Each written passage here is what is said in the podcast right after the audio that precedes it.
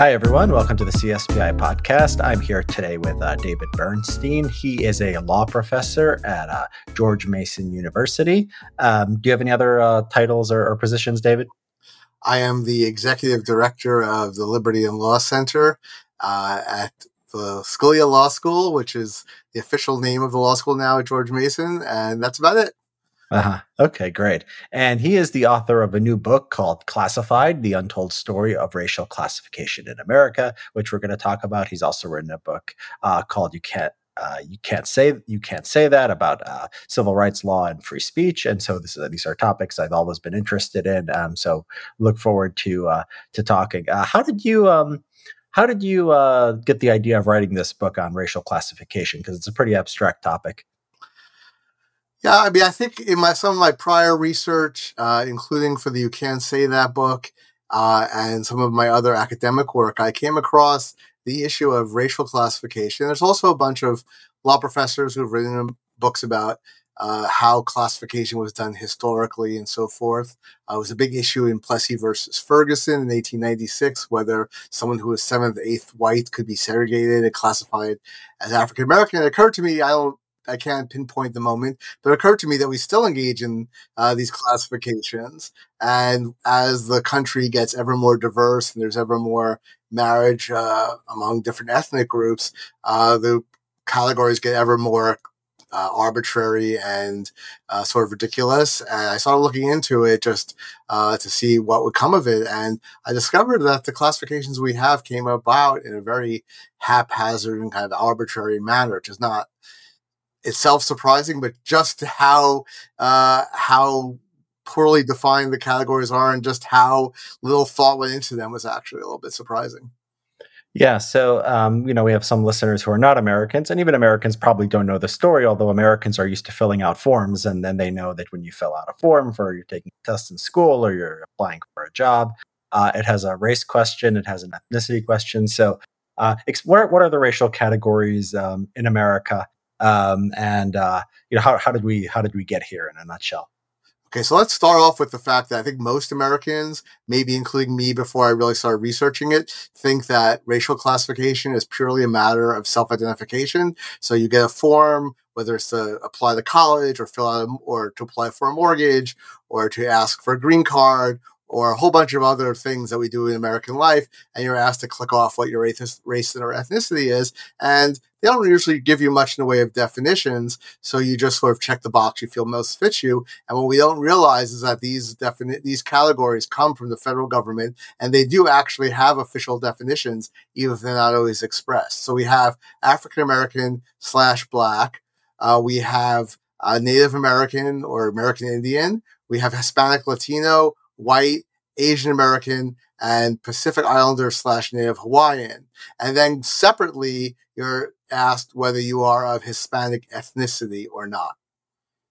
Yeah. So you can be Hispanic ethnicity and you can be any race. You can be black, white, uh, Asian. You said it, it's it's uh, not self. It depends on the circumstance, doesn't it? Because you have court cases in the book where somebody will be trying to get a um, some kind of small business uh, loan, um, but then like when you apply to college and you check a box, there's no verification there, is there?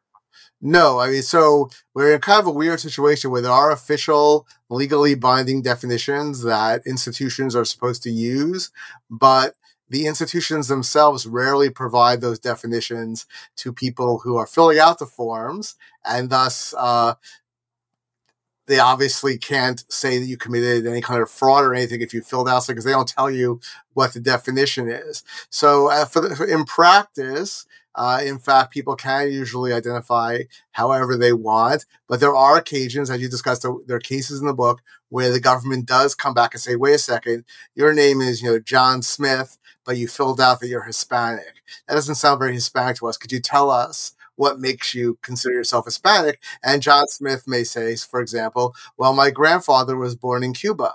And uh, came to the United States, and then the uh, agency in question has to adjudicate uh, whether you are in fact Hispanic and therefore eligible for affirmative action preferences or not. Yeah. So, so government. I mean, before the civil rights era, um, you know, the, the federal government. How did how did it think about race and, and how, how did that change? Say before the mid 1960s and after.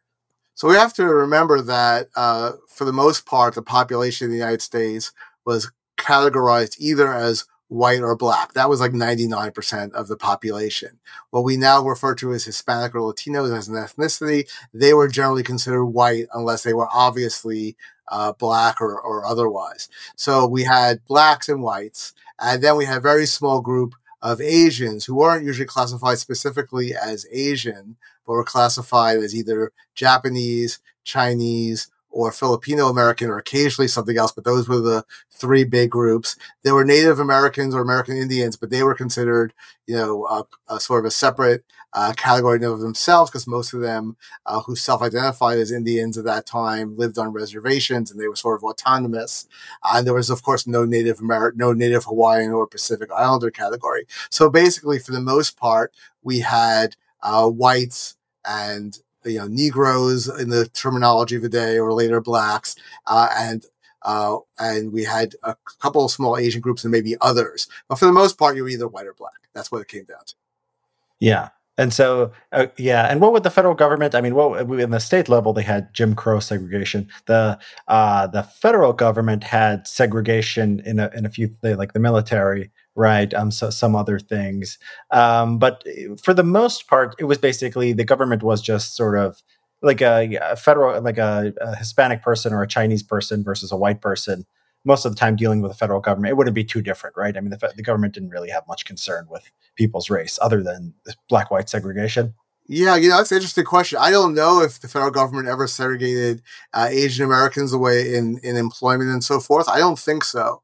Uh, some states, there was actually disputes in the Jim Crow South whether uh, the uh, Chinese immigrants who came to the South, or a few thousand of them, should be sent to so-called colored schools or to the white schools. That really depended on the state and the jurisdiction. But for the most part, uh, it was in fact uh, white versus black. Mexicans were occasionally mistreated at the local level and treated separately, but for federal purposes, uh, they were white. And indeed, when the United States signed a treaty with Mexico ceding all that territory in the Southwest, uh, the rights of Mexicans were guaranteed uh, uh, to be full American citizens, unlike, say, Black Americans. So it really changed is that for most of American history, it was advantageous to be considered white. So if Mexicans or uh, any other group were folded into the white category, there was no reason to object. But once civil rights protection started in the 1950s, uh, then uh, it became advantageous to try to suggest that your group was something other than white. And also, by the way, I wanted to add something because there's a lot of confusion about this.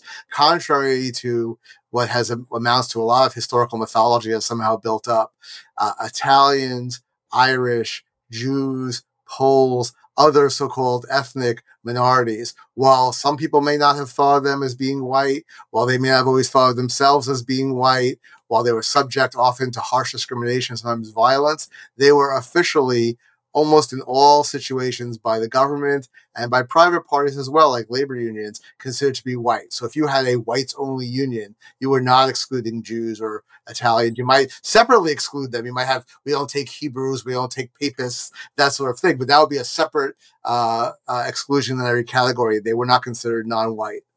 Yeah, and so like yeah, I mean, you might have like a the thing they talk about the anti-Semitism is like the uh, uh like social clubs. Like you could have something like that, right? Uh, it right. was more it was more religion than than race. Is that is that your is that your understanding? It was religion, maybe what we might call ethnicity, right? Uh, but um, if you if your only restriction was whites only, right, and you are a Jewish person who wanted to join the club, uh, that whites only policy would not be sufficient. Say, okay, well, we didn't mean only when we said whites only. We also we want to these other people too, but, so, but we have to add uh, that people of the Hebrew persuasion or, or, or whatever are all are also not permitted, uh, or people of you know South, you know people who are of uh, you know Eastern European background for Poles or South, South, you know they have other phrases to use for people. But even sort even when you come to sort of um, you know, restrictive covenants in property, if you said this property could only be sold to a white person, that would not exclude Jews or Catholics or other ethnic groups, you'd have to specifically, even Asians, you'd have to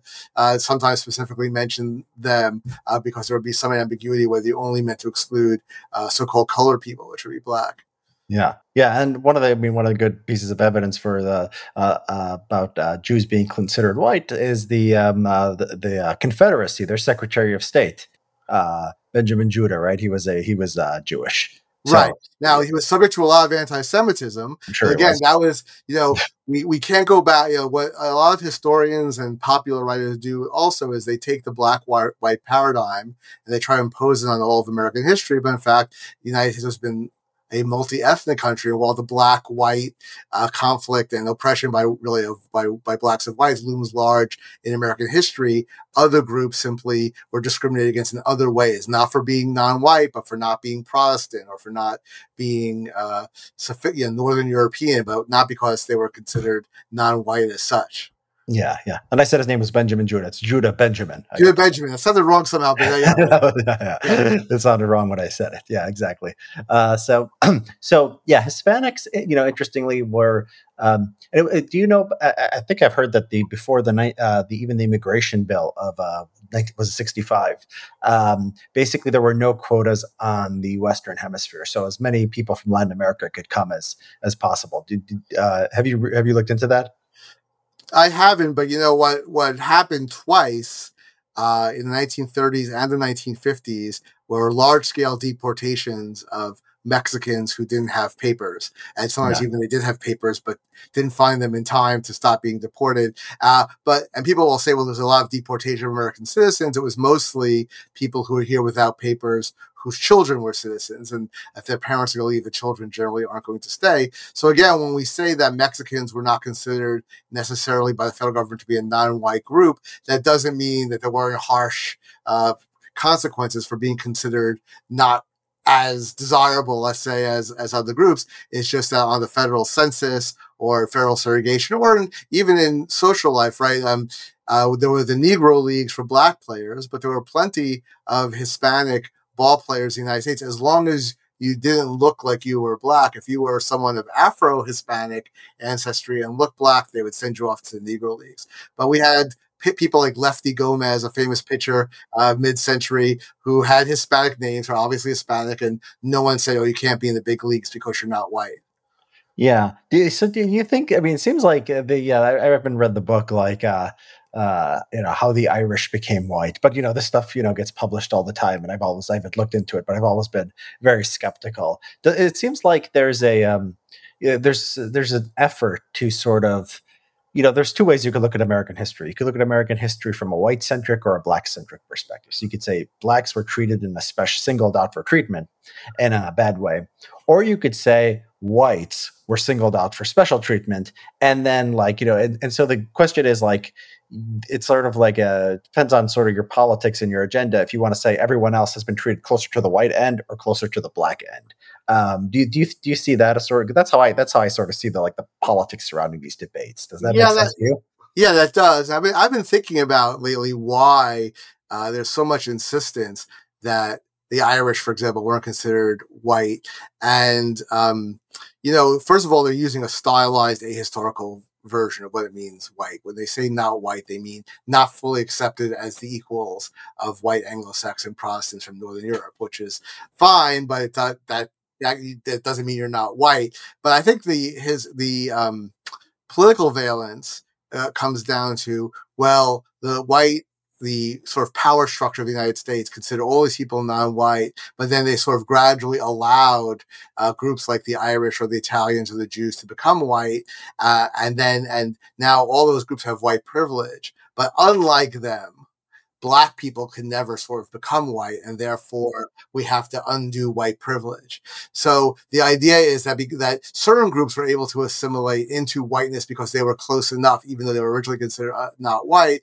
but certain other groups can never assimilate into whiteness. And it doesn't seem like there's any notion that we can all just assimilate into some sort of broad Americanness, which I think is actually at the grassroots level, despite a lot of counter trends at the elite level is what's happening, particularly if you look at intermarriage rates and sort of just the, the way that the culture has come to accept uh, intermarriage, interracial marriage. I, think the most remarkable statistic of, of all statistics that one could come up with about race in America is that in 1958, 4% of respondents to a Gallup survey said they approved of interracial marriage. Four. Not 40, not 14, 4. That means, by the way, in practice, that even most black people did not approve of interracial marriage because they were like 10%. So, and now it's well over 90%. And among young people, it's almost universal. And that is just a sea change in attitudes. And it's not just that they say that, it's there's actually, I mean, you just walk around, but statistically speaking, a huge percentage of people are marrying people from other races. And there is this opportunity for American identity to become this sort of multi ethnic identity. But there are, of course, white nationalists who don't want that. But there's even a bigger group of people, I think, on the left who object to that. They believe that uh, we, sh- they, they, uh, I hate the, I hate the phrase cultural Marxism because I don't really know what it means, and it seems to be used for a lot of stuff. But there is this idea uh, that I think that racial groups have replaced uh, the, the the economic class system and the left wing imagination as sort of the permanent divisions of society. So it used to be the working class versus the bourgeoisie, right? And they'll be eternally in conflict, but that kind of became obviously stupid and untrue. So now we we the the oppressed become the, the those of white white skin privilege and the uh, unoppressed because and, and uh, the, the, oppressors become those with white skin privilege. The oppressed are those who don't. And this will be an eternal conflict that can only be managed by the government giving each group set set privileges that assure equality, uh, which is, you know, basically, I'm a liber- uh, generally libertarian political views, the least libertarian way you can imagine society, right? Where the government decides you're a member of this group and you get X privileges. Uh, I much prefer the idea that we can all just assimilate into Americans, have an American identity. Yeah, and so uh, when you when you say um, the the sort of the, the political um, sort of uh, the political uh, agenda here is to say, well, in the past, these Irish people and these Italians they assimilated into whiteness, but blacks can't. Do they have a theory as to why the Irish and Italians can and, and blacks can? Do, do, do, do, do these people have a view on um, Mexicans, for example? Do they think Mexicans are and Asians? Is this the where the uh, white adjacent thing about Asians come from? Is that yeah? well, Right. So the right. So now it turns out that maybe even Asians, I mean, part of it is political, right? There's a, there's been ever since, um, counterintuitively, at least to our elites, uh, the election of Donald Trump led to Hispanics becoming a more Republican rather than a less Republican constituency. There's this uh, notion, well, maybe they're not really people of color, right? Maybe we made a mistake in sort of including them. So it's sort of a political thing, uh, clearly. And the groups that they feel will be most politically uh, useful to them uh, are the ones who will be oppressed, the oppressed. But there is no real, really good theory, uh, sociologically speaking, other than you know we do have a much stronger, more longer lasting history of uh, hor- horrific discrimination based on uh, African descent and other things. But there's no particular reason. I mean, I end the book with this. You know, there are a lot of ethnic and religious conflicts in the US that used to be really important either regionally or nationally that have just not only gone away, but that seem faintly ridiculous to us, right? There was massive violence against the early Mormon church, literally mobs running people out of town. There was massive hostility to Catholics. The Ku Klux Klan was the single most powerful non-party political organization in the United States in the 1920s. It was primarily anti-Catholic, not uh, anti-black. I mean, they were anti-black and anti-Jewish too, but the real thing was we want to get rid of the Catholics, right? Uh, there were conflicts between Basque sheep herders and local ranchers. There were conflicts between Scandinavians in the Midwest and Germans, and and on and on and on. The ascended Irish versus the Protestant establishment. People wouldn't vote for John F. Kennedy for president in 1960 because he was Catholic, and a lot of Catholics voted him precisely because they felt like they were an oppressed group and they wanted one of their own in the White House. And all these things seem crazy to us now, right? We have a Catholic president, no one cares. We have a mostly Catholic Supreme Court, no one really cares except when abortion comes up and people sort of claim, well, this must be a Catholic thing. Uh, we have a, a, Catholic Speaker of the House, a Jewish uh, pre- Senate President. This would have been unthinkable in 1960, right? Not that long ago, only a little bit more before I was alive. And now it's routine. So why is it unthinkable that we could actually get beyond uh, racial classification in the United States? I don't think it is, but I do think that to the extent that there are political constituencies who want to object to that, they're making it less likely. Yeah, yeah. Although, uh, you know, maybe so. Uh, so you know, maybe maybe there is a difference here in that the racial um, you know, racial characteristics are, you know, religion can become less important in society. I think people just care generally about religion less. Uh, so, you know, if people aren't religious, then you know, what what's the religious conflict about? Race, I think that I think one thing you might why you might say is a little bit more intractable, and maybe you could look at other countries to see if other countries have gone beyond race to see how you know, how uh, how plausible this is for the U.S. is that you have these you know these uh, physical differences, and they correlate with statistical differences in outcomes, right? Uh, uh, socioeconomic status, uh, test scores. I mean, people tend to you know care about these uh, differences. People tend to relate to others like them. Um, and so, you know, maybe that's always going to be sort of a, a, festering wound as long as there are disparities, which will, there'll always be disparities. And, you know, I'm not one of these people think we're going to solve these disparities. I mean, I think they'll always be there at some level. So is, is that possibly an argument for, uh, uh, for the stuff maybe being intractable to a certain degree? Uh, it you know it is an argument, but I think one thing we have to keep in mind is that it wasn't that long ago. I actually said this at a speech at University of Chicago Law School. So my name is David Bernstein. It wasn't that long ago. If I would go up and give a speech at somewhere like University of Chicago, people would look at me, hear my name, say a Jew, and, and that would color what they would think about my, at least for a significant percent, what they think about my talk. What you have to, you have to go to Twitter for that now. Right, right. Uh, uh, well, I don't know. I, I don't know think about. I don't know think about your background, but Richard Hanania, I'm going to think of maybe Lebanese uh, background uh, or whatever. So, and that was Palestinian plus, yeah. Okay, yeah. So, um, so that's what that's the sort of thing people would would would think, and uh, you know, um, some people uh, there's some small fraction that might think that now, but mostly they just see a white guy. And how did that happen, right? There was no department of erasing ethnic differences. Uh, there was no reparations. There was no uh, special dorms, special orientations. At some point, society just decided uh, through some Hayekian kind of process, we're just not going to care what ethnic group a white person is from. Uh, and we're not, we're just going to cons- consider them all generically white. Now, it's a little bit harder with the history we have and with, uh, and so forth with black, but we some just decide that people are, uh, you know, um, are, are generically American? Uh, well, I, I, we could. I mean, you know, speaking of Palestinian, I mean, there, you know, there's, there's, um, uh, what's her name? Uh, the activist uh, Linda Sarsour, who insists that she's a person of color. She's fairer skinned than I am, but she I am an oppressed member of an oppressed minority, so uh, therefore I am a person of color. And the media kind of goes along with this, but really, in practice, if she was walking around, even with her he, even with her headscarf on, people would say, "Oh, this there goes a white Muslim woman." If anything, maybe you know, or just a white woman. But uh, you know, if you decide, "Hey, we are going to insist that the government classify everybody," and that will have the social, uh, there will be it'll be more likely to happen. I mean, the government doesn't doesn't control the. Interestingly enough, like I said, despite a lot of political salience to dividing people by race, and the fact that a lot of interest groups want people uh, divided by race, uh, Americans are intermarrying and so forth. But also, interestingly enough, like most people who are Asian American if you ask them, and it's not me who asked them, like actual scientific public opinion surveys, say we don't identify with the label Asian American. Uh, Hispanic Americans or Latino Americans, depending on your preference, if you ask them, they'll say, Yeah, we're okay with being called Hispanic or Latino, but we'd rather be called Mexican American or Guatemalan American or whatever, Cuban American, or just American.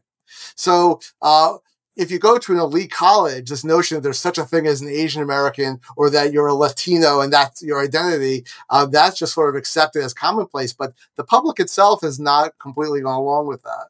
Yeah, that that that that's a great point. I mean, given how much um, sort of propaganda there is towards this racial classification from elite sources, the fact that you can poll and you know this Hispanic you know pan Hispanic identity is not that popular. The fact that people will of all races oppose you know racial quotas in, in polls, you know, there's something. Uh, I think there's something deep in the American culture that resists sort of um, what's coming from from elites. So I think I think you're right. I think there is uh, uh, sort of a, uh, a, case for for optimism uh, there. Um, yeah, it's funny. The the Linda Sarsour. Uh, there was a I don't know if you saw this in the New York Times. There was this uh, graphic, uh, and they had the faces of power, and they were just counting white people and people of color, and they had like here's Fortune 500 CEOs, here's the Senate, here's Congress, and this was a like a big spread in the New York Times and and so like the, the, the white the people considered white would be in like one color and then the people who are people of color were like had a different background and then like uh, you go in there and you have like a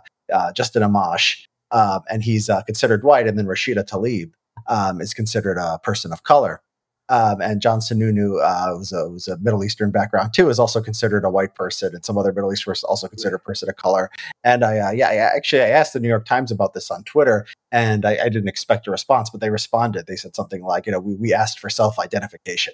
So there were these people from the exact, they had to like put everyone in a white or non-white category, people from exact same backgrounds. And they put them, I thought they were just doing it politically. I thought they were just doing Republicans can, are white and then, uh, you know. Democrats from the same place are non-white. But no, they, according to them, they, they actually went out and, and asked these, you know, congressmen um, and these other people uh, what they, what they identified as.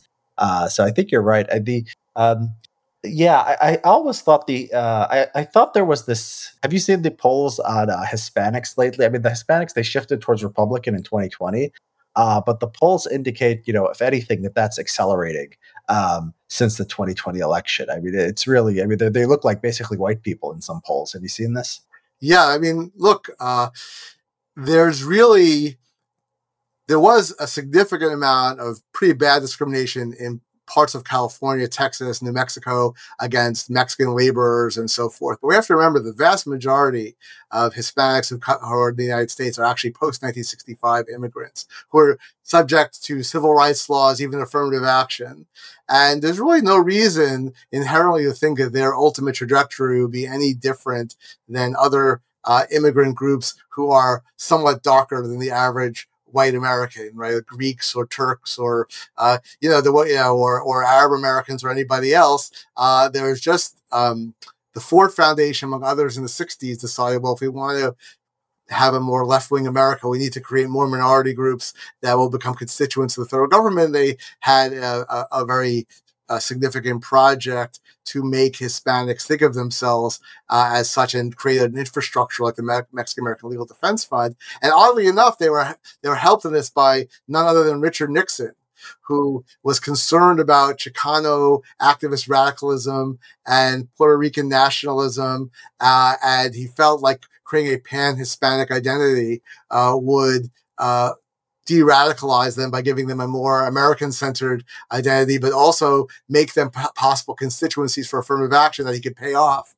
Uh, and then the, the really interesting thing about is, okay, well, then Nixon says, wait a second, but if we're going to help the Puerto Ricans and the Mexicans, who are in fact often of, you know, more indigenous ancestry and look darker, what about the Cuban Americans? They vote for us but they're also overwhelmingly self-identified as white and lighter skinned overall. And so he added them. And once you add Cuban Americans, you can't really exclude anybody, right? Argentines, Venezuelans, uh, because they're as European descended as just about any other group. So all of a sudden we have uh, white people essentially who happen to have Spanish speaking ancestries being considered a minority group. It doesn't make a lot of sense. Yeah, is it? Don't law schools though do uh, ask you about Mexico? If I recall correctly, they ask you about if you're Mexican or Puerto Rican. They don't ask you if you're Hispanic, so they exclude Cubans. Is, is am I remembering that right? Uh, that was interestingly enough. They used to do that uh, in the Grutter case involving affirmative action at the University of Michigan Law School before the Supreme Court. The district court actually found that University of Michigan Law School's rationale for why they were engaging in affirmative action, which was diversity of ethnicity in higher education, couldn't be true because they limited the Hispanic category to Mexicans and Puerto Ricans born in the mainland. And clearly, if they wanted diversity, the more different uh, Latino groups they had, the better. So University of Michigan denied that they had done that. A Supreme Court didn't really address the issue, but they denied it. They said, "Oh no, we consider all Hispanics the same," and that I think is sort of the black letter law now. They do ask you when you apply to college which Hispanic group you're from, but I don't think that that uh, is necessarily meaningful in admissions unless for some reason uh, they have like a Mexican American group on campus and they want to make sure they have enough students to keep it going, whatever. But as far as affirmative action goes, uh, there's no difference between being in even a Spaniard. You know, your parents could have been wealthy, uh, wealthy descendants of you know Queen Isabella, who've been dominating Spain for for centuries uh, and have always been a wealthy, powerful family. Your kid, you you come to the U.S. a citizen, you're as eligible for affirmative action as the campesino coming from rural Mexico who has a third grade education and is very dark skinned. So yeah, I remember. So I remember being interested in this stuff. So when I was uh, 2010, I, I, went to law school, and I remember that still being the norm. It was Mexican and Puerto. I remember looking into it. I, I maybe I'm misremembering, and the, the Cubans were still excluded. It's, it's, possible that some law schools never updated their uh, application materials, but I think that would oddly enough uh, leave them vulnerable. Uh, ironically, maybe leave them vulnerable to a, to a lawsuit. The reason I say it's ironic is that the reason that Puerto Ricans and Mexicans were originally put into, you know, in the 1950s, the federal government started um, monitoring its contractors for discrimination. And the categories were white, Mexican, and Puerto, I mean, sorry, white, black, Mexican, Puerto Rican. Sometimes they had Jews on there and then others. You could list other groups if you want to. Jews fell out. Mexican Americans and Puerto Ricans were there because they had low socioeconomic indicators and they were uh, felt to be subject to race discrimination because many of them had significant Indian or African uh, ancestry. Uh, so the idea was that they're somehow akin to African Americans, and they did face something like Jim Crow in some parts of the country. But now that but but now it applies to all people who happen to have a Spanish speaking ancestor. So, example I like to give, I mean, a lot of Latino uh, Latinos who I know who benefit from affirmative action, you know, their ancestors fled Nazi Germany, stopped off in Cuba or Costa Rica or Argentina for a for uh, a generation, then came to the United States, and now they're Hispanic. And why, you know, Juan Goldberg, whose ancestors stopped off in Cuba, gets affirmative action, but John Jonathan Goldberg, whose ancestors had exactly the same look, culture, ethnicity, and everything else, but didn't ever happen to speak Spanish, don't doesn't really make any sense. But that's what we have. Yeah, so do you think the you think so? You look back at the time in the 1970s when this Hispanic sort of uh, identity, at least at elite levels, was sort of coalescing. Do you, do you think do you see more as the uh, if you had to uh, I don't know maybe it's maybe it's too intertwined to make to answer this question, but is it more the federal government or is it like the Ford Foundation that's basically um, the impetus to to, uh, uh, to to have this broader category? So Mike Gonzalez, who's at the Heritage Foundation, wrote a book about this that came out I think last year, um, he really emphasizes the role of the left wing foundations and activists. But I think that the left wing foundations and activists would have been perfectly happy to have like a separate Mexican American identity and a separate Puerto Rican identity and with maybe loose connections. It was really to a large extent the federal government that wanted to homogenize this. And the, the, homogenization was partly for the political reasons I mentioned, and partly because they, you know, they have to count somehow, and the fewer categories they have, the yeah, easier. Yeah. And how do you, you know, do you want to stop breaking up into every single different group?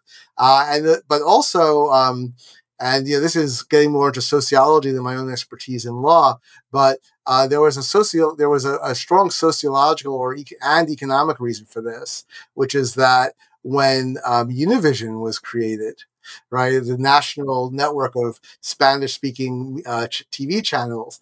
They found that Mexicans wouldn't watch shows from Cuba, for well, from Cuba, you wouldn't get from Argentina, and Puerto Ricans wouldn't watch shows from Mexico, and that was a problem for them, right? Because then they would have to appeal to all different markets. So, so, uh, so Univision uh, launched a big campaign itself to create a pan Hispanic identity, so they could better market Spanish language programming from any country in Latin America to all American Latinos.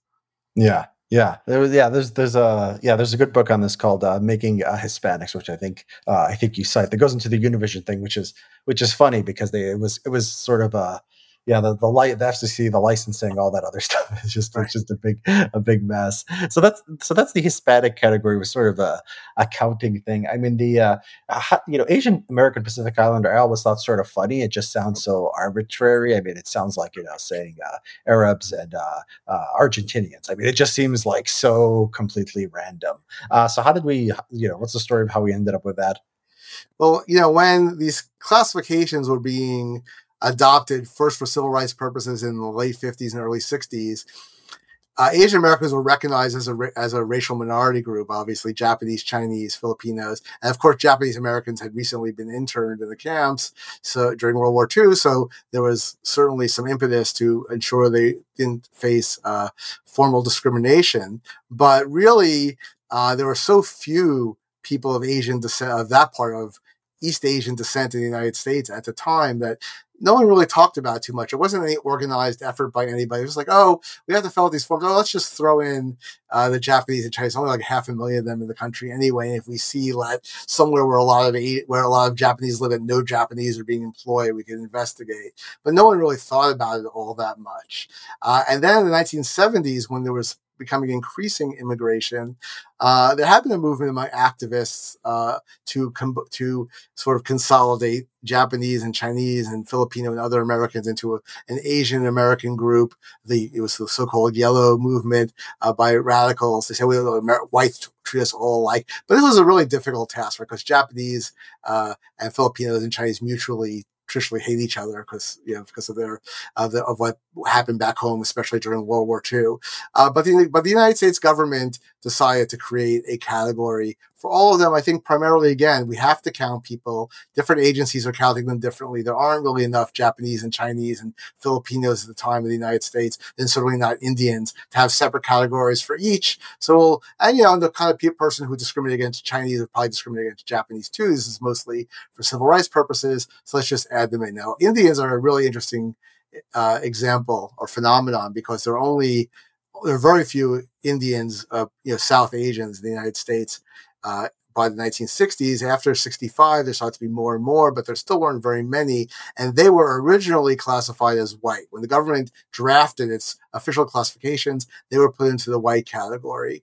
And so, well, they're Asian. Well, Iranians, Iraqis, Palestinians, you know, and so forth. And they're all uh, from Asia also, and they're all uh, classified as white Armenians. Uh, so they were originally classified as white, and they, and people pointed out, well, you know, they're phenolo- phenotypically Caucasian, even if they are have dark skin often, and they're economically overall pretty successful. So why put them in a minority category?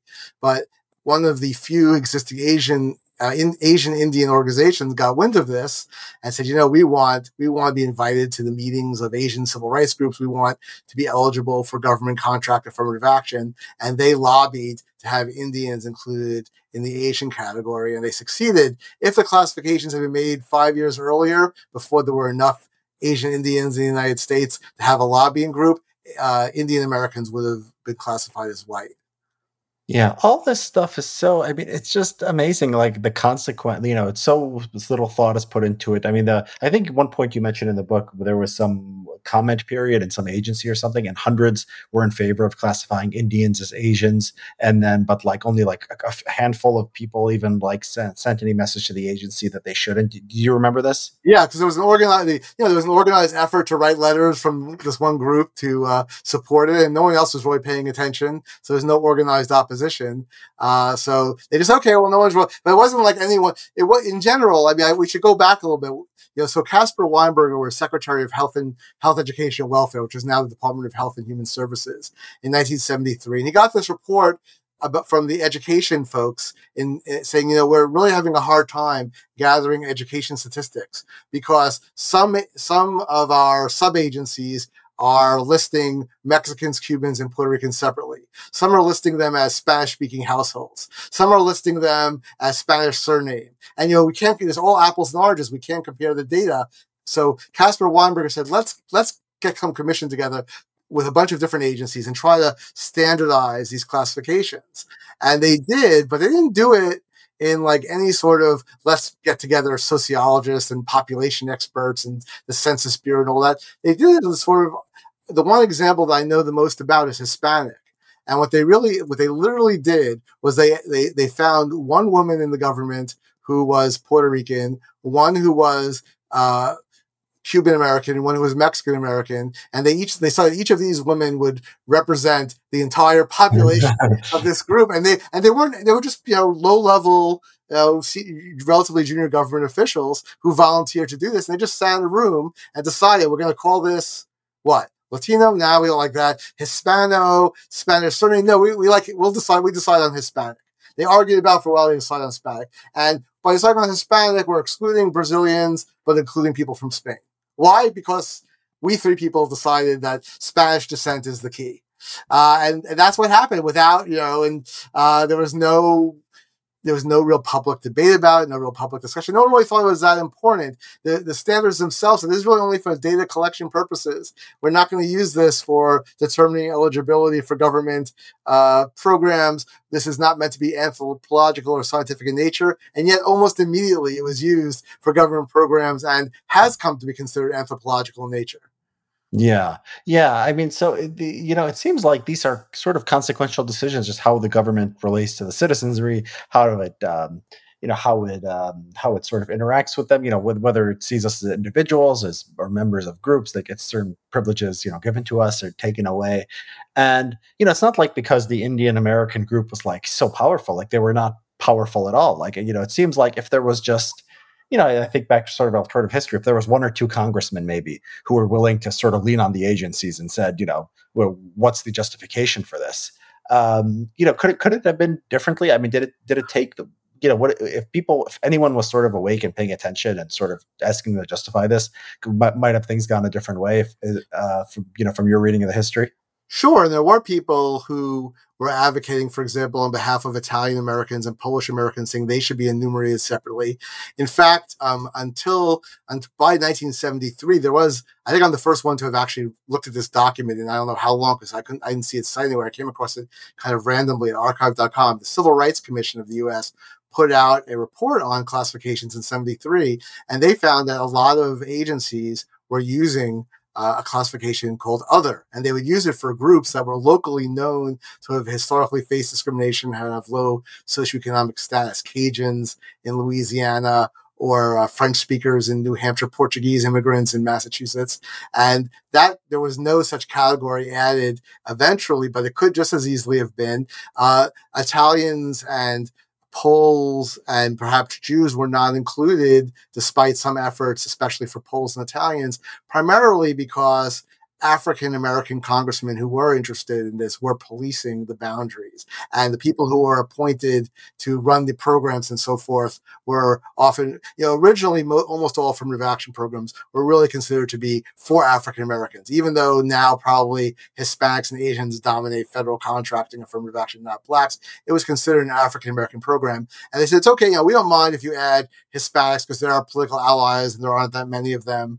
Uh, and we don't mind if you include Asians, are so few of them, but you can't include Italians and Poles. They're white and they don't deserve anything. Uh, one of the more interesting little anecdotes in the book is that there was a movement to include Hasidic Jews. Hasidic Jews have some claim to be uh, considered a disadvantaged minority for federal contracting purposes. They dress funny. They have funny accents. Their first language is often Yiddish. I mean, I'm not saying their accents are actually funny, but you know, my grandmother had an accent like that. But you know, to other to to your mainstream America, they have all sorts of religious restrictions that make it difficult for them to uh, be in mainstream society. So they said we should get these benefits too. And a couple agencies they didn't. they still do. But when it came to the Small Business Administration, Congressman Parren Mitchell, who was an African American congressman, sort of put his foot down and said, "I object strongly to this. It's going to cause trouble, and he persuaded the, S- the SBA at the last minute to back off of that. On the other hand, when Indians were originally excluded, and other, I think other agents as well, uh, and they lobbied, he was okay with that. So there's an example, I mean, for better or for worse, uh, that this one congressman had a lot of influence on who is ultimately considered a minority, and it was just his arbitrary view of who is sort of a deserving of minority treatment and who isn't. Yeah. So it was it because, you know, with the agency, so if like a Southern you know, if a Southern uh, senator had, or you know, co- conservative uh, had stood up and said, you know, Indians uh, shouldn't, you know, be getting small business loans, uh, you know, set aside for minorities if they were trying to contract. You know, it, it seems like maybe that would not have worked. The, the sort of the black uh, congressmen and the civil rights leaders did they have this sort of moral aura about them where they could sort of uh, the you know federal agencies would listen to them? They had the aura. They were often also the people who were in charge of the rel- relative relevant programs, uh, and they had the ear, especially of Jimmy Carter, because this was all going on during the Carter administration. So he wanted to satisfy uh, the uh, his African American constituency. So um, you know the the the uh, the official classifications themselves were made almost without really much in the way of political lobbying, but once they had to be enforced by the agencies and they had all these different like boundary issues and who's eligible for what program, uh, definitely a lot of politics came into play. Again, like you said, it was often just there was one voice speaking up and no one really objected. So even though, so the Small Business Administration, for whatever reason, for example, declined to go along with the uh, with, with, with, the rules that the rest of the government had to follow. And they decided that their category for Hispanic, for Hispanic was actually not going to be Hispanic, but was going to be Latino or something like that. And it was going to include Brazilians, whereas, and would not include people from Spain. So then there was something called the Spanish American or the Iberian American, something like that, Contractors Association of McLean, Virginia, who happens to be very close to the capital, so easy for them to lobby. And they said, you know, we don't think this is right. We are, if someone sees a name Rodriguez or Hernandez, they don't know if we're Mexican or Spanish. So we face the same discrimination. So we should be included uh, as Spanish Americans. And the SBA said, okay, no one seems to be objecting to that. Uh, there aren't very many Spanish Americans around, so let's include Spanish Americans. And then they said, but wait a second, if we are already including Brazilians uh, as Latinos, and then we're not, and then we're including Spanish as Hispanic, don't we need to inc- include Portuguese? And the Portuguese got included too, uh, which you know. Uh, you wouldn't think we have that much of an effect on anything, but then it turns out that in 1990, uh, the DC government discovered after an audit that 80% of all contracts that were set aside for minorities in the District of Columbia were going to these three brothers who were Portuguese. you have a city that's like 65% African American at the time. The program was really meant primarily to help African American businessmen, but a bunch of white immigrants from uh, Portugal are actually getting almost all the benefits. Yeah, yeah, that, that that's funny, and yeah, like as as you, I mean, as you said, the reason this matters is because government at the federal and local and state level often has um, uh, set asides, right? A certain percentage have to go to minorities. Uh, the the, the small the small business uh, administration basically just has a pot of money. It just gives to anyone who's a quote unquote minority. Is that how it works? Something like that. I mean, there are some legal restrictions. I mean, most people think, I kind of thought actually, until I until I started writing this book, the Supreme Court theoretically invalidated uh, strict quotas for set asides in the late 1980s and 1990s. But what happened is they had a loophole that said, but if you could prove via a legitimate study that there was historical discrimination against certain minorities in your city, town, state, whatever, and that that has continuing ramifications, then you're allowed to still do it. So a whole industry popped up that created really often pretty bogus studies, but enough to give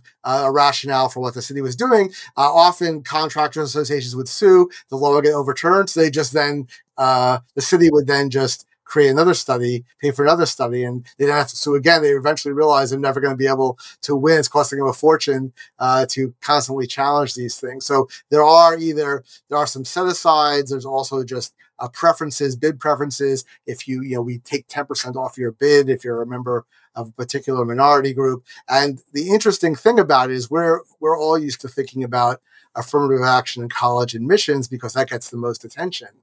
Uh, and affirmative action in college admissions, African Americans get by far the biggest preferences. Hispanics get a smaller preference. American Indians get a smaller preference, and Asians get no preference or perhaps face discrimination. But when it comes to contracting, all minorities are get the exact same level of preference. So it doesn't. There was a profile in the Washington Post about a decade ago, which I thought was so outrageous, but she, but nevertheless, no one seemed outraged except me. Of a woman who immigrated here from India had a lot of resources, figured out that she was eligible once she got became a citizen from an already contract and built an $80 million fortune on government contracting. I was like, well, good for her for being so entrepreneurial. But surely no one thinks that the point of affirmative action in government contracting was to help wealthy immigrants from India or China or or, or Mexico or anywhere else uh, become extremely wealthy and not help uh, Americans who whose families suffered centuries of discrimination in the country. Yeah. Well, maybe maybe it's better from a competence perspective. If you include as many people as possible, you'll get at least the best from a, a, bigger, you know, a bigger slice of the world. So, you know, maybe from a sort of a good governance, you know, perspective, it, it's a little, maybe a preferable policy. Well, well, the, well, these classifications, interestingly enough, do tend to be based on heritage, and there's no percent except there's weird stuff with Native Americans that have a separate chapter on their their sort of own category and a lot of special laws that apply to them. And some of those require a one quarter blood quantum, which is fascinating in itself. The government will actually issue you a certificate uh, of what your blood quantum is. It sort of reeks of, of to me of like Nazi stuff, but nevertheless it's out there. But except for that, no one says, well, exactly what percentage of descent you have to have. And I think it's pretty clear that almost any agency will accept grandparent and maybe beyond but certainly at least grandparent. So as we have more and more intermarriage in the United States, we have more people who have one Hispanic or one Asian or one uh, uh, Native American or one um, uh, African American grandparent, we're going to increase basically within a generation, 80% or something of Americans going to be eligible for these things, which will make them completely pointless. So, one thing I've mentioned in the book is that if you are in favor of affirmative action, do believe that members of historically discriminated against minorities uh, should be given preferences in contracting. You should be concerned about this phenomenon because if everyone's getting a preference, then in effect, no one is. Yeah. So going back uh, to what you said about the, the the use of study. So this is, I mean, this is fascinating because this is how things often work. You have this, um, you, you had this court case. It was called Cronson, right? Cronson, Cronson, yeah. Cronson, yeah. Uh, and and so you have the conservative wing who doesn't want this stuff. You have a liberal wing that does, but you have like like Sandra Day O'Connor, right? Um, does she? It, was it her opinion, or at least O'Connor's? Yes, I think the yes, swing right. vote in, in this. Um, and the idea is you can have it, but not in all circumstances. You have to prove that there has been historical discrimination against. You know, if you want to uh, in Richmond, Virginia, if you want to, uh, you know, give uh, minority set asides to uh, Koreans, you have to prove the Richmond, Virginia, at some point in history, discriminated against Koreans, and they're not doing well. And so what happens is whatever they want to do anyway, like a cottage industry of studies show up. And so you get the same policy in the end, um, but you've just wasted a bunch of, you know, government money and resources and effort on these these studies, these so-called experts that are going to come and tell the government what it wants to do anyway. That that's basically what happened, right? You had the like the worst of all worlds from this sort of moderate opinion. Right. I mean, if in there have been some limits, right? So I mean, for example, the city of Richmond had include Aleuts, uh, you know, people from the Aleutian Islands, and you know things like that. You know, if there's a group that really isn't present in a city, they won't be included. And there have been some court decisions saying, well, you can have blacks and Hispanics, but not Asians, or Asians and and blacks, but not Hispanics. But for the most part, yeah, things have, have gone back the way they were, except now we waste a lot of money on studies. And you can say a similar. I mean, I think we got even we got the worst of all worlds also from the Bakke decision right? So the historical, the rationale really for affirmative action was, look, we have a whole group of people in the United States, primarily African American, who are isolated from mainstream society, deprived of educational opportunities, who are still very segregated. So we want to make sure that, you know, if we don't have any black doctors, most white doctors don't want to uh, practice in black neighborhoods. We have to make sure that they're served. All those reasons all make a certain amount of sense, right? Uh, whether you agree with them or disagree with them, you can imagine that. And and Justice Powell says, "Oh no, we don't. We can't. You can't do it for that reason. The real reason it has to be for educational diversity." Uh, so and so that means that instead of actually looking having a pragmatic reason for trying to do this to uh, bring people into the mainstream society. Instead, it's all about uh, whether we have more of designated groups. Why these particular people are diverse and not others? Like why, you know, so you're Palestinian. Why having, let's say, the first Palestinian uh, at University of Michigan is does not add to diversity, but having the 100th Mexican would doesn't make any sense at all. Uh, Powell uh, in Bakke and I think O'Connor in Cronson uh, were was assuming a certain amount of good faith on the part of the actors involved. They really were going to then try to create educational diversity. They really would only um, try to include groups who had historically and faced and were still currently facing discrimination in contracting. But it turns out in, pol- in anything that involves politics and ideology, and especially with regard to race, I think is a particularly sensitive topic. Good faith is hard to come by. People have their preconceived notions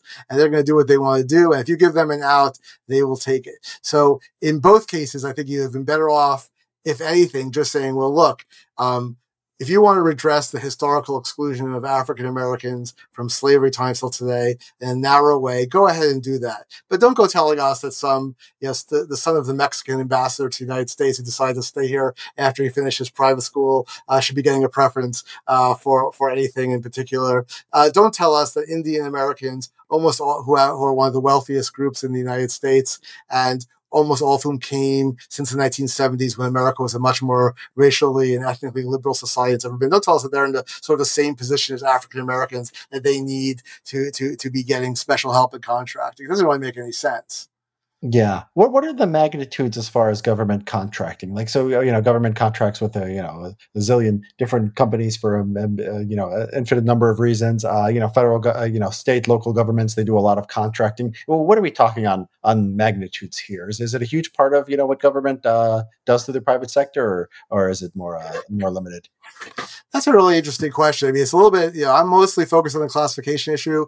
Uh, I should point out that while affirmative action comes up a lot because that's the area where racial classification is most prominent, controversial, has the most effect on people's lives, uh, uh, except maybe nowadays they're they're trying to move into medical treatment, which you can talk about. But uh, the uh, so I'm not I'm not a, a, a, a huge expert on how the uh, affirmative action programs actually work in practice. The statistic I've seen is that approximately 300 billion dollars of federal contracts are subject and are subject to these rules. So, other, for the most part, the rules there are some quotas of you must have a certain percentage, but for the most part, they tend to be you get a bid a, a preference in bidding, uh, and the preference uh, it, you know varies depending on the jurisdiction. So even if you have the preference, doesn't mean you're going to win the bid. So I don't know uh, precisely how much, and there's all sorts of complications. So, for example, a lot of the minority contracts,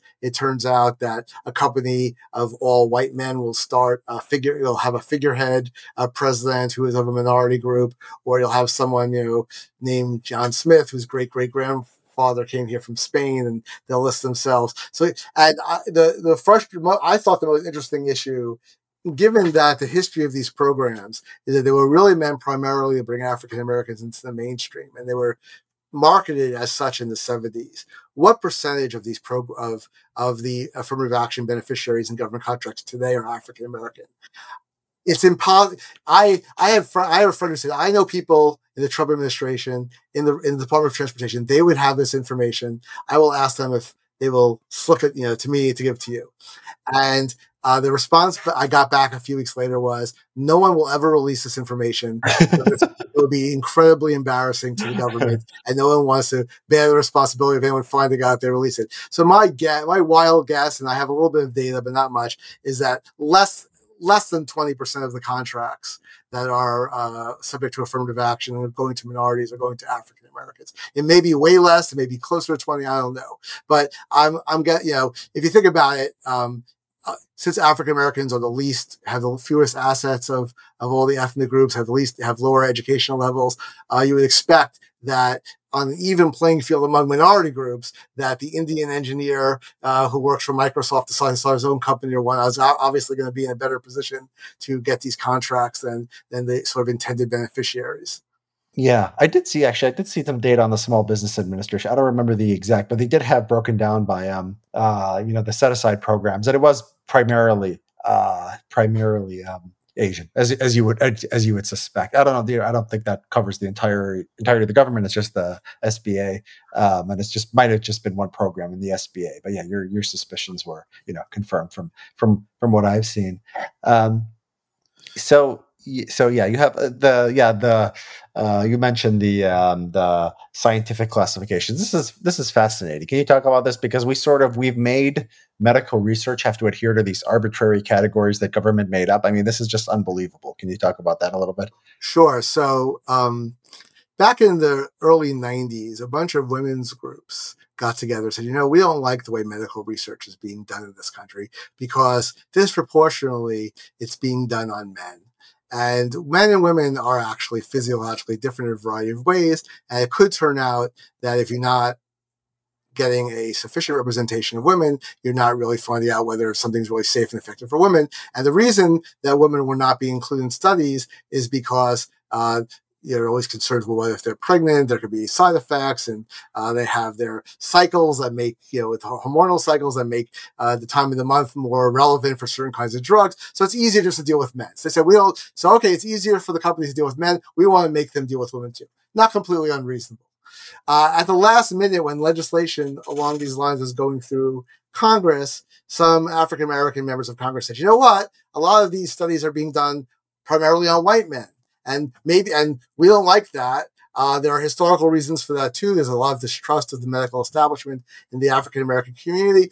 All the more reason to require them to reach out and include uh, African Americans. Now, the problem with this is that for the most part, there's really no particular reason to think, unlike men and women, that there's significant physiological differences between what we call racial groups. But nevertheless, they start pushing for that. Eventually, Congress mandated uh, the National Institutes of Health and the Federal Food and Drug Administration to require all researchers to get enough members of racial minority groups in their studies. Uh, they did not specify which groups. They just said, you know, make sure you have racial minorities. So the FDA and NIH could have actually done something along the lines of get a bunch of scientists together, geneticists, uh, anthropologists, whatever, whatever, and say, okay, if we are going to do this in a serious scientific way, what groups do we want to study, right? And there are a lot of, and the groups that we might want to study don't necessarily match at all with the, with the racial groups, right? There are several groups, Ashkenazic Jews, Icelanders, Hungarians, uh, Gypsies, right, that have their own, that were sort of isolated from population either by uh, religious restrictions or by um, geography, being islands and so forth. Uh, and we'll study it that way and make sure we have representatives. But two problems with that. First of all, there's so many little subgroups. How do you, what do you do? And secondly, uh, if you want to imagine uproar, imagine the FDA actually getting people together, to, scientists together, to try to figure out which groups are really genetically different. So they just took the easiest, least common denominator way out and said, okay, we're just going to use these statistics that were made only for civil rights enforcement purposes that specifically said they're not to be used for scientific or anthropological uh, anything. And said, we're going to use those. So now we have a situation where medical researchers uh, who have any ties at all to federal government, which is most medical research, and all drugs that have to be approved, all medical devices have to be approved, have to make sure that they have enough representatives of these different minority groups to satisfy the FDA, and it's just completely nuts. For example, take the, take Hispanics. You have to have enough Hispanics. Forget putting aside the the question of what enough means, uh, and enough is you know if you have a representative something close to the representation of a population, that's probably enough. What racial group are Hispanics? What genetic differences they have? It's a, it's like saying American.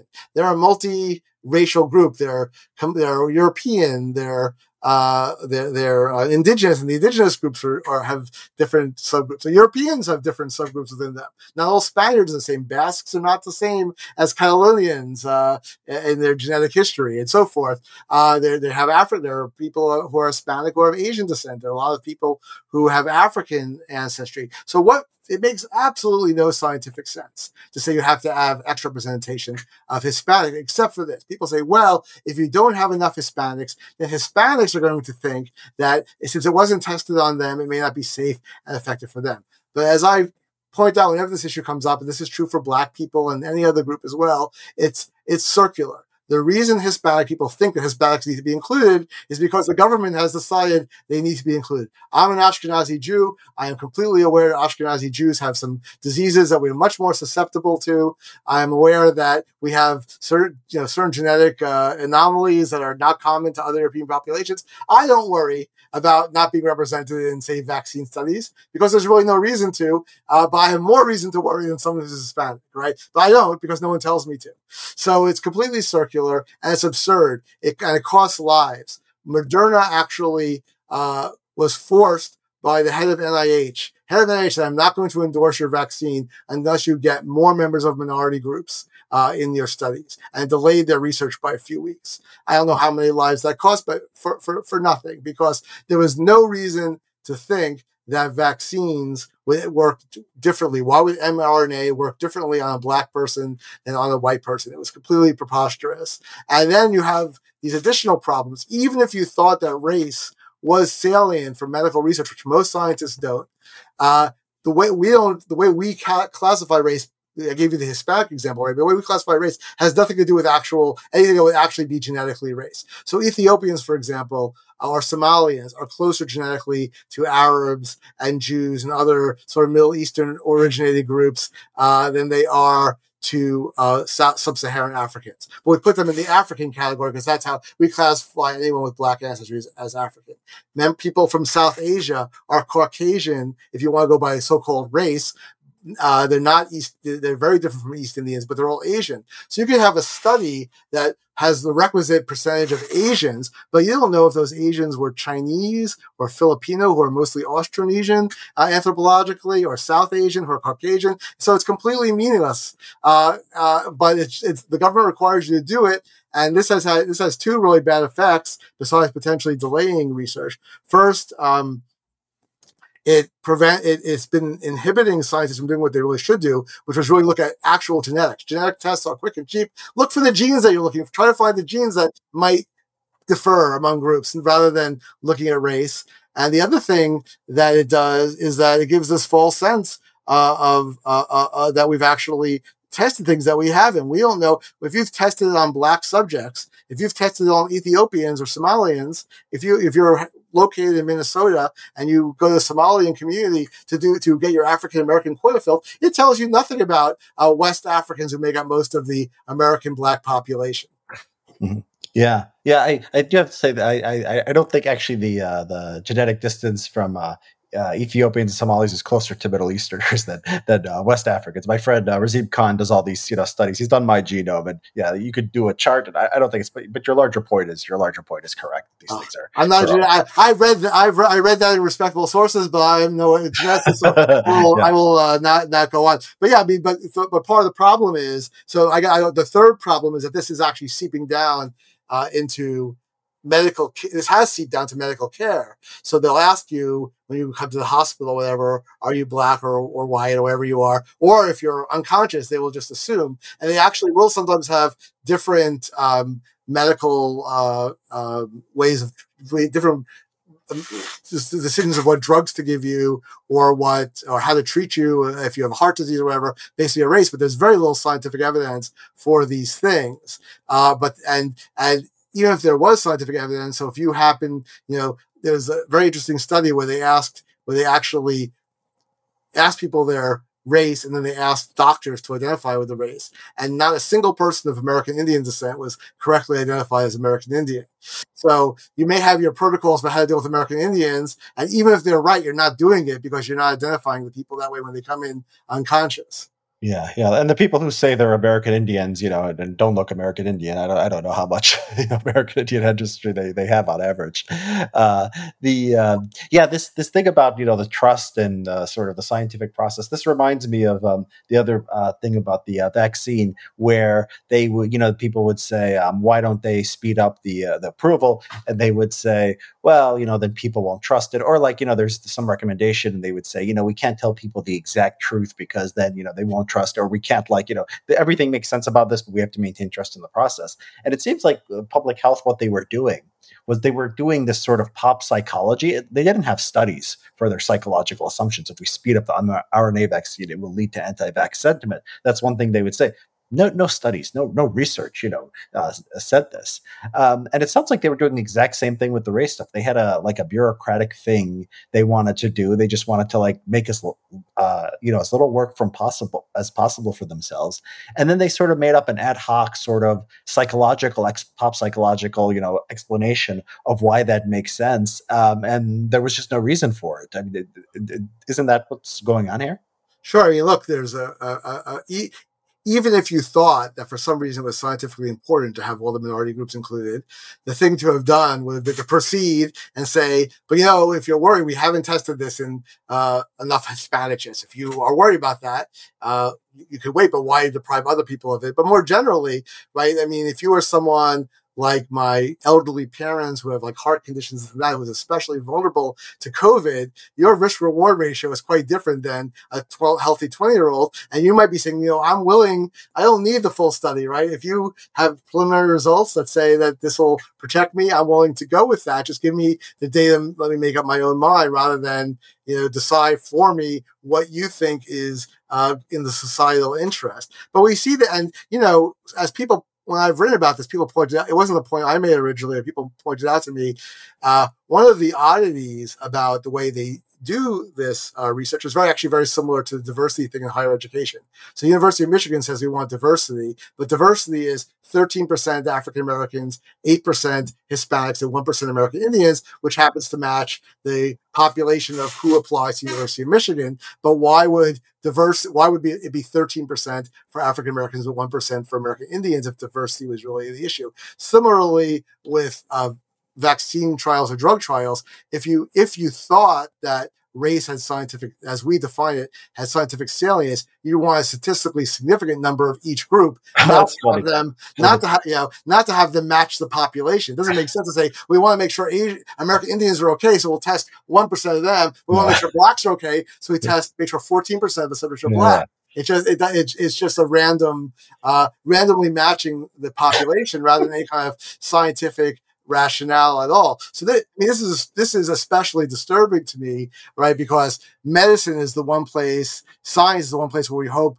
for objective, uh, non-politicized decision making, but the government's been cons- been encouraging uh, politicized decision making, and it's been seeping down into the medical community, into medical journals, such that you know there is a strong movement that we should that medicine should be racialized. That if we have a white patient and a black patient in the emergency room, that we should decide that well the black person has suffered more indignities and difficulties in life, so to compensate for that, we should take the black person over the white person, which is horrific. I mean, I you know your the, the whole doctors should be sworn to treat, you know, we, we require the Jewish doctor to treat the dying Nazi, right? The Hippocratic Oath is because doctors supposed to be blind to anything except medical need. That even may be a little bit too extreme for me, that one, but nevertheless.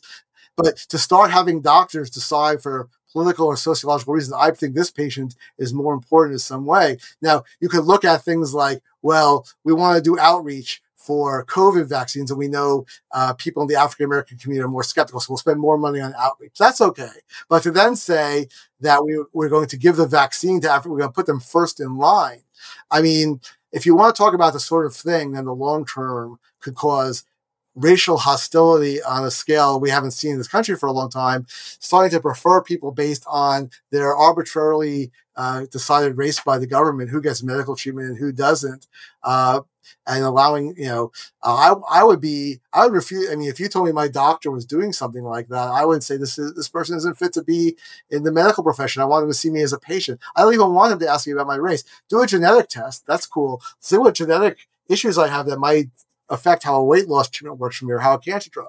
But the fact that I'm white shouldn't really have anything to do with anything yeah. So uh, is your view? I mean, is your view? You're you're a um, you know you're a, you know libertarian leaning in your politics. You know, I mostly libertarian leaning too. Is is government particularly? It sounds so ridiculous. Is government particularly stupid in when it comes to racial classification, or is this like if you you know uh, turn over the rock, this is how sort of everything works, and it's all just stupid. I mean, racial classifications in some sense are uh, stupid to begin with, in the sense that we uh, now, you know, the, the only sense that they would make for most purposes is is genetic is with regard to genetics, but now we have genetic, so it could be a crude proxy for genetics, right? Because the you know the average black person is going to be genetically different, more genetically different from a white person, the average other white person, right? But that's really crude because even within Africa, Africa is actually the most genetically diverse continent because life human humans started there, so more time to evolve uh, in Africa. So Africa is the most diverse. So it's much more makes much more sense to look at genetics. Now in the U.S., now the problem with being completely race blind, as they are in countries like France, is you get into a situation where they refuse to discuss uh, discrimination or against Arab immigrants, against uh, hostility against Jews, because they won't keep the statistics uh, because everyone's just a Frenchman and they ignore social problems because of that. So that's also an issue. So it makes a certain amount of sense to do what the government tried to do initially, which is to find relatively crude, uh, but somewhat useful ways of classifying people to monitor discrimination and to see if there are certain groups that are having certain social problems that may require some sort of intervention. The problem is that all these things wind up there's no such thing as like rational government policy that we just decide here's how we use X and nothing else. It all will come down to politics. Once you set these classifications, interest groups will coalesce around these classifications and want stuff And other groups will say, well, if they're getting stuff, then we want stuff. Or we'll say, well, if they're getting stuff, that's not fair. Take away their stuff. And you wind up with, uh, with, with, with, race based politics, essentially. So is this so? Uh, doesn't that say something for the French system that maybe you know that your choices are do you know you do it badly or you don't do it at all because you know if you start collecting this data, it's going to lead to you know calls for intervention and government's never going to do this stuff well. Yeah, I mean the pro- one problem is that we have certain civil rights laws in the U.S. that have to be enforced.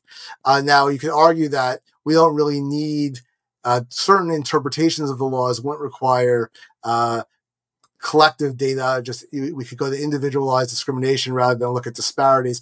But certain laws, like the Voting Rights Act, require the government to have the data to be able mm. to enforce them. Yeah. Uh, if you don't have the data, you can't enforce the law. So you, so you either have to give up on enforcing certain kinds of anti-discrimination laws, which I don't think the country is prepared to do at this point, or you have to collect some data somehow, right? So, so there, so, so there is that issue, but you can collect certainly more finely tuned uh, data. Uh, you could not consider um, immigrants from Africa to be the same as the great grandchildren of sharecroppers. You know, you certainly don't have to consider all Latin American immigrants to be of the same exact culture, race, and everything else when they have wide disparities in, in religion and how they look and what their uh, physiological background, anthropological background is. You'll, you certainly have to consider 60% of the world population from Pakistan all the way to the Philippines to be members of the same group. Uh, and you could also, one thing I suggest in the book is to the extent we want not just civil rights enforcement, but remediation, it would make a lot more sense to use what is at least arguably a non racial classification. Say, you know what? American Indians who live on reservations, right? Not people who happen to be members of the Cherokee tribe, even though uh, the last person who is full blooded Cherokee lived in 1830 and they haven't lived on the reservation since then and they look white and you know, and our white culture in every other way. People live on reservations. African Americans were descendants of slaves, not, you know, Kamala Harris or uh, Barack Obama, but people who are actually descended, uh, who suffer from Jim Crow and so forth. Uh, we could remediate that based on political classifications. Descent from someone who was enslaved in the United States resident of an Indian reservation, right? Uh, that would allow for remedial affirmative action without uh, it being essentially race based. So someone who's an immigrant from Africa, no. Someone who's one sixty fourth, or even there, there's someone in the United States who's one five thousand 284th, I believe it is, uh, Cherokee, but who's a member of the Cherokee tribe. Okay, you're a member of the tribe, but we, we don't, we, no one owes you anything based on that one great, great, great, great grandparent. Um, so you could do that as well. I'm not saying you should, you, whether you should or not is another, another question. But, you know, I think besides government being a special, besides race classifications being especially arbitrary in many ways, race is an especially dangerous classification. It's true that we have other sorts of preferences in society based on, you know, let's say in college, based on geography, based on wealth we don't normally have riots and massacres and genocides based on some certain other kinds of differences. Uh, religious differences and racial differences are the two ones that seem to cause actual violence and, and, and you know of, a, of, a, of a massive level and societal disruptions. That's why in the book I eventually say, you know, maybe we should be considering uh, with maybe a few exceptions, the separation of race and state. The way we've largely evolved, uh, uh, evaded large scale religious conflict in the United States in a very religious country with very differing views on religious matters is through some sort, not full separation, but a largely a separation of church and state, and maybe separating race and state would similarly allow people to identify how they want, celebrate their own culture, form their own cultural groups, but not have the government be doling out things one way or the other based on your racial heritage. Yeah, and I think I mean that's basically that's the um, that's the, uh, the sort of uh, the uh, originalist um, textualist you know interpretation of you know Fourteenth Amendment, right? I think that's that's basically what you would get. It's it's not a uh, radical idea. That's something we could get court you know court cases uh, you know saying stuff like this, right? Yeah, you know, and I think one of the interesting things that I found in writing the book is when I started writing the book, I felt you know people on the right uh, or libertarians or whatever may really like this book. People on the left are going to hate it. And the reason they're going to hate it is that even though the book is not about affirmative action, it does call into question some of the underlying assumptions of affirmative action about how we classify people.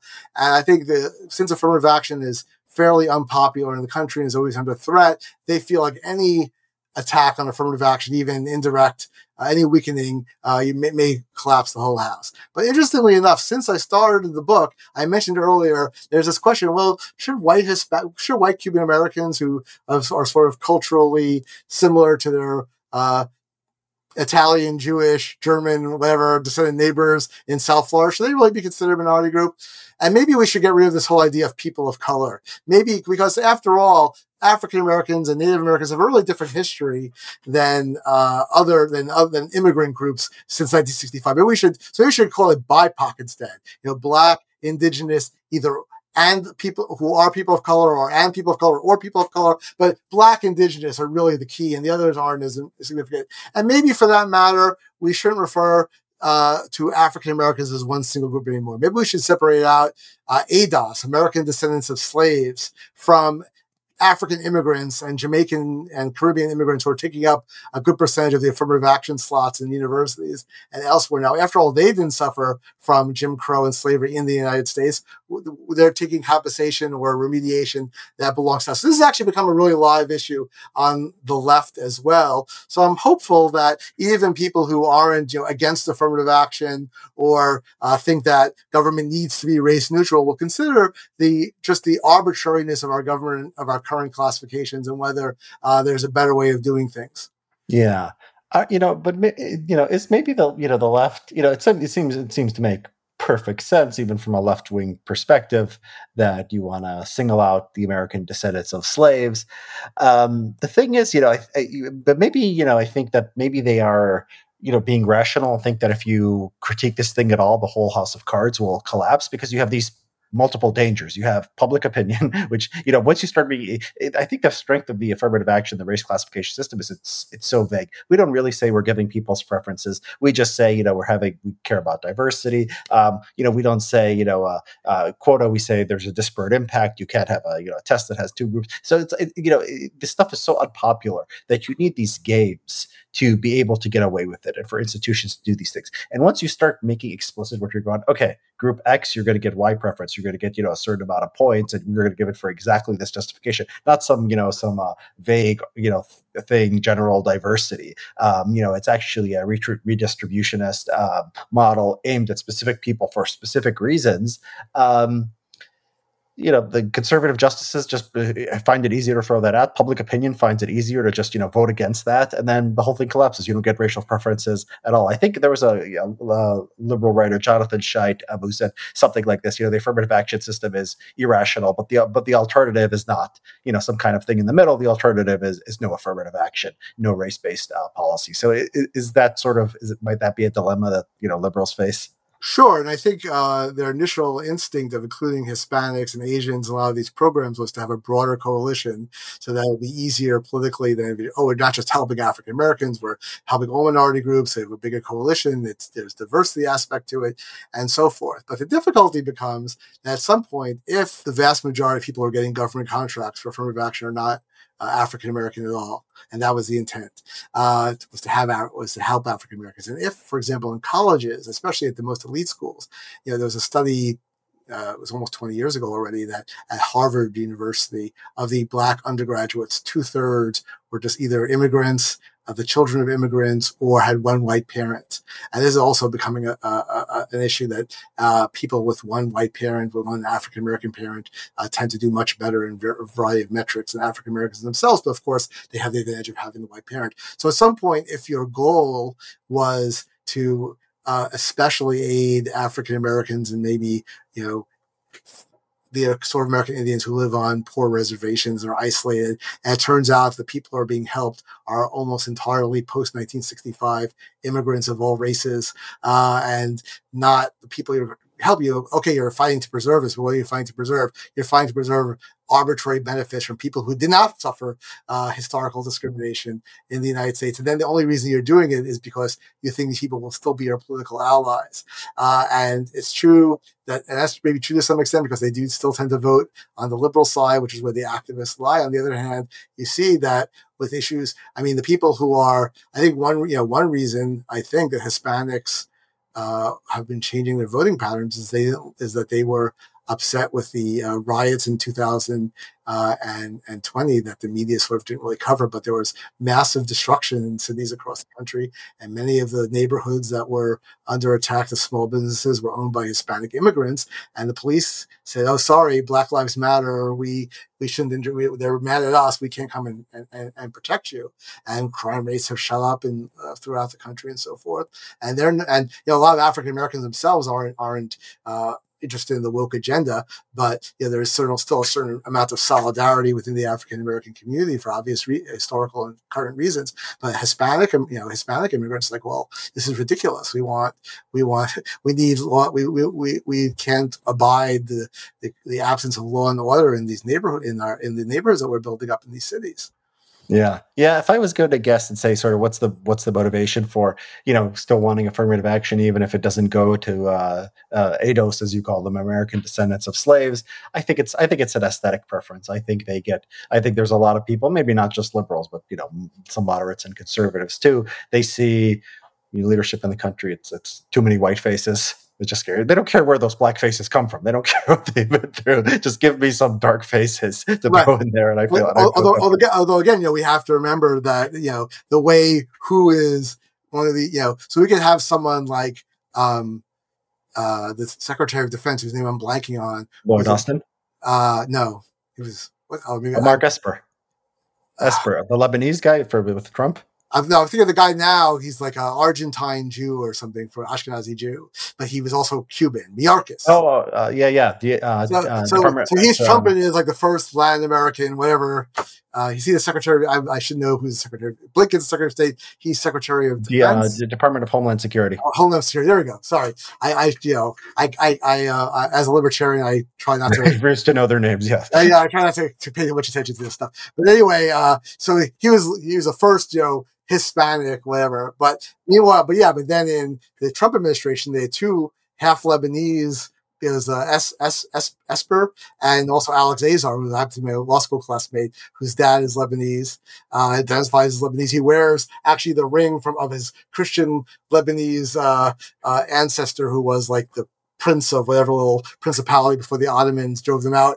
Uh, and you know, so he's Lebanese, you know, but they're but they're just sort of arbitrarily dis- deemed by whoever to be white, and uh, and, and uh, Mayorkas who's deemed arbitrarily to somehow be a minority. So yes, there's an aesthetic preference, but it's this weird aesthetic preference where we arbitrarily decide. No, but they don't, they don't care. If Mar- Marcos, if Marcos or Esper went away, they don't care. It, it's it's blacks they care about. I mean, they want to see some some dark face. You know, you'll get close enough. You'll get some people who look, you know, are, could pass for white, but you have some black people, and then you have some people who are ambiguous and you know everyone's comfortable that's what they want they want they just that that, that comfort it's like a commercial where you have you know two white people and a black person you just feel like comfortable you don't care where well i mean from. look i mean i think there's i actually you know i've thought about this for a long time and i you know uh, I, I i'm uh, very uncomfortable with any sort of race preference but i have some sympathy with the notion that with regard to African Americans in particular, decreasingly so, but still, that there is, has historically been and still to some extent there's sufficient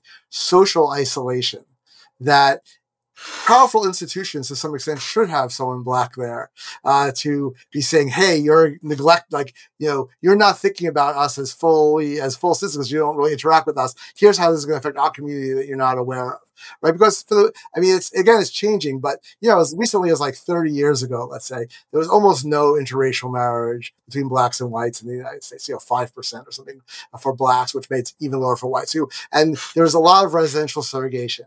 And I don't think universities are doing anyone any favors by actually furthering segregation uh, intentionally, having separate graduations and separate uh, dorms and all that. But there's, there's, still there is this segregation where you can imagine that hey, we want to have a place at the table to point out things that you might not be aware of because you don't socially interact uh, with people like us so much. I, I think there there there is uh, something to that. But you know, the less isolated the group is, the less uh, segregated they are, the less they, the, the less likely they are, the, the, more likely they are to have uh, relatives and friends of different groups, the less likely there's any particular reason why they should have representation uh, specifically in uh, in, in elite circles. Uh, there's no particular reason why, like if you're in Florida, that uh, a Cuban American has to be in the cabinet in Florida. Cuban Americans are a politically powerful group. They uh, have a lot of uh, uh authority in both parties. Uh, they, they, they're more Republicans, but a lot of them are also Democrats. They're not socially isolated. Uh, they intermarry at high rates. so you know, it's it, it's not you don't want to you certainly don't want to exclude people. And it's nice to have different perspectives, but why would it be more important to have say a Cuban American from Florida than someone who than someone who grew up in a trailer park, you know, in in an isolated rural neighborhood? uh, in in South in Florida somewhere, right? Those people are really don't get much representation. No one really thinks about them very much.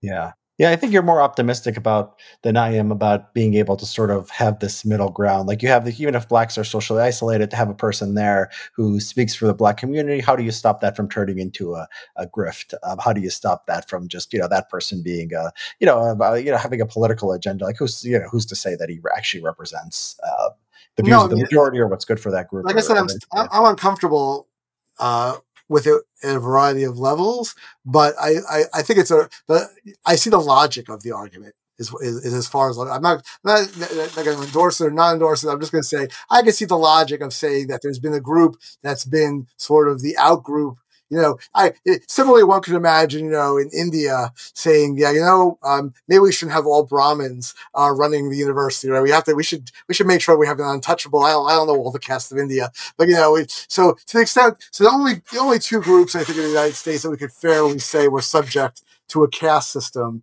historically where Native Americans on reservations and African Americans. And of course, the caste system uh, in both regards has been declining and over time, and maybe it's too late to really remediate it in any meaningful way. But again, again, I can see the logic of saying that those groups uh, uh, we want them to have some sort of representation, but not to sort of arbitrarily pick out uh, people. Oh, your ancestors spoke Spanish, so that so therefore, like, well, well, what about the people whose ancestors spoke Greek or Arabic or German or any or, or Polish or Armenian or any other language? Why why arbitrarily do we decide that Latinos are the only uh, ethnic group that uh, need representation? Yeah, yeah. So that mean they they you know they uh you know Tom Sowell has written about the uh, aff- affirmative action for uh, castes in in India, and uh, yeah, I mean it sort of supports the idea that uh, you know it's, it's there's no way to do this well because it's it's just as big of a mess as as ours is, and so you know there might be just a tendency here that you know you have to sort of you sort of have to you know choose one thing or or or the other. Yeah, um, all the re- all the research on affirmative action throughout the world suggests that never decline. They never, they never, yeah. it never gets smaller. They always expand for obvious political reasons. Like I yeah. said, once one group gets stuff, other groups. Uh, yeah. want so that's the argument for just, just just killing it. I mean, that's the right. argument for you just you can have. This. So I'm arguing that would be uh, it'd be okay in my view to have a middle ground where we use non-racial proxies for what for like you know for a certain kinds of certain groups of African Americans or Native Americans. But the point that perhaps you know, it's inevitable that once you have anything like this, once you deviate from strict equal protection, where government cannot classify anybody by anything and give them a preference, that it's inevitably going to decline into a war, a political war of all against all. I mean, that's a fair point. I, am not going to, I'm not going to argue that, that that's not a, a, a, a potentially valid critique. And, uh, yeah, and speaking of Native Americans, we didn't even get to the um, the part of your book about the um, uh, you know the, the the the children of Native American descent. I mean, the the laws here that basically, if a kid has some, this is amazing. If a kid has a, some Native American ancestor, the government just sometimes just will swoop in and take them and put them into like these you know the, the tribal system, even if they've been adopted, even if the other parent doesn't care. You just talk, a, you know, this will be the last thing we talk about. You talk a little bit about the uh, sort of uh, this stuff because this this chapter of your book just blew me away. Yeah, so this is this is an example of a government policy that was well intentioned that went to hell pretty quickly. So there's a history in the United States and in Canada also of the government being sort of insensitive, to say the least, to uh, the mores of local uh, indigenous communities, and at the first sign of any sort of trouble in the family, they would be much more likely to ship the kids off to foster care or a boarding school because they're they're uh, their idea was, well, they're in backwards communities anyway, so they'll be better off. And yeah, this was obviously uh, grossly unfair uh, to to Native Americans to be treated uh, in this manner, to have their kids much, you know, so much more likely to be taken away under similar circumstances than say white kids were. So Congress passed a law in 1976 trying to remediate this and saying basically that if you have uh, one parent who is a member of a Native American tribe before they could be adopted or otherwise have the judicial system do anything with them. You first have to ask their tribe whether uh, they want custody of the child uh, before you could give it to say a white parent to adopt, or um, or otherwise you or if they and this is really the crazy part, or if you say the child has a Cherokee parent, if the Cherokee tribe says no, it's fine, let the white parent adopt, any other tribe could then adopt the child could then take custody of the child. And this is a pure this is pure race discrimination, right? This is like saying, oh well, if you're an Icelandic child and an Icelandic family doesn't want you, well, a Turkish family could take you because it's the same thing, right? I mean, they're, they're all Indians, like just like these are all Europeans, but they have nothing to do with one another, uh, and they're often enemies historically. In fact, some of these tribes, uh, and uh, a more limited law that said, you know, if both parents uh, are members and retain cultural connections that the tribe has some say might have been plausible on the political grounds that the tribes are you know have their own autonomy and so forth and these are citizens of the tribes. But just for example if it first of all the parents could have intentionally tried to break off any ties with the tribe, don't want the tribe involved. So why would the tribal rights go ahead of the parental rights? But also, tribal membership could be inherited because, like I said, you could have distant ancestry of inherited membership. So you could have a situation. There was a case like this, in fact, where one parent is one 256th member of a certain tribe, the other parent is of European descent.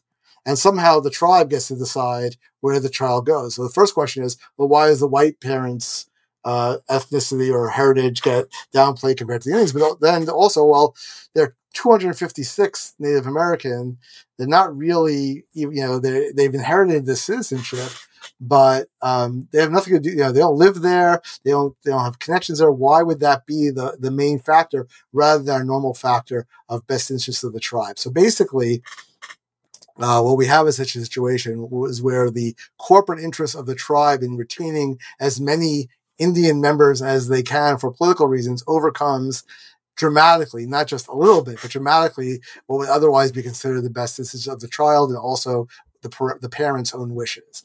And that is just really, it really is horrific. I mean, there are, are these horrific cases where, you know, a, a, kid was fostered by a white mom who had an Indian boyfriend the whole time. The kid has no cultural ties to the tribe, isn't a member of the tribe himself. Only his only one parent is living with the parents, the the white foster parents for two and a half years. White foster parents want to adopt him, and the tribe swoops in, intervenes, and takes the kid away.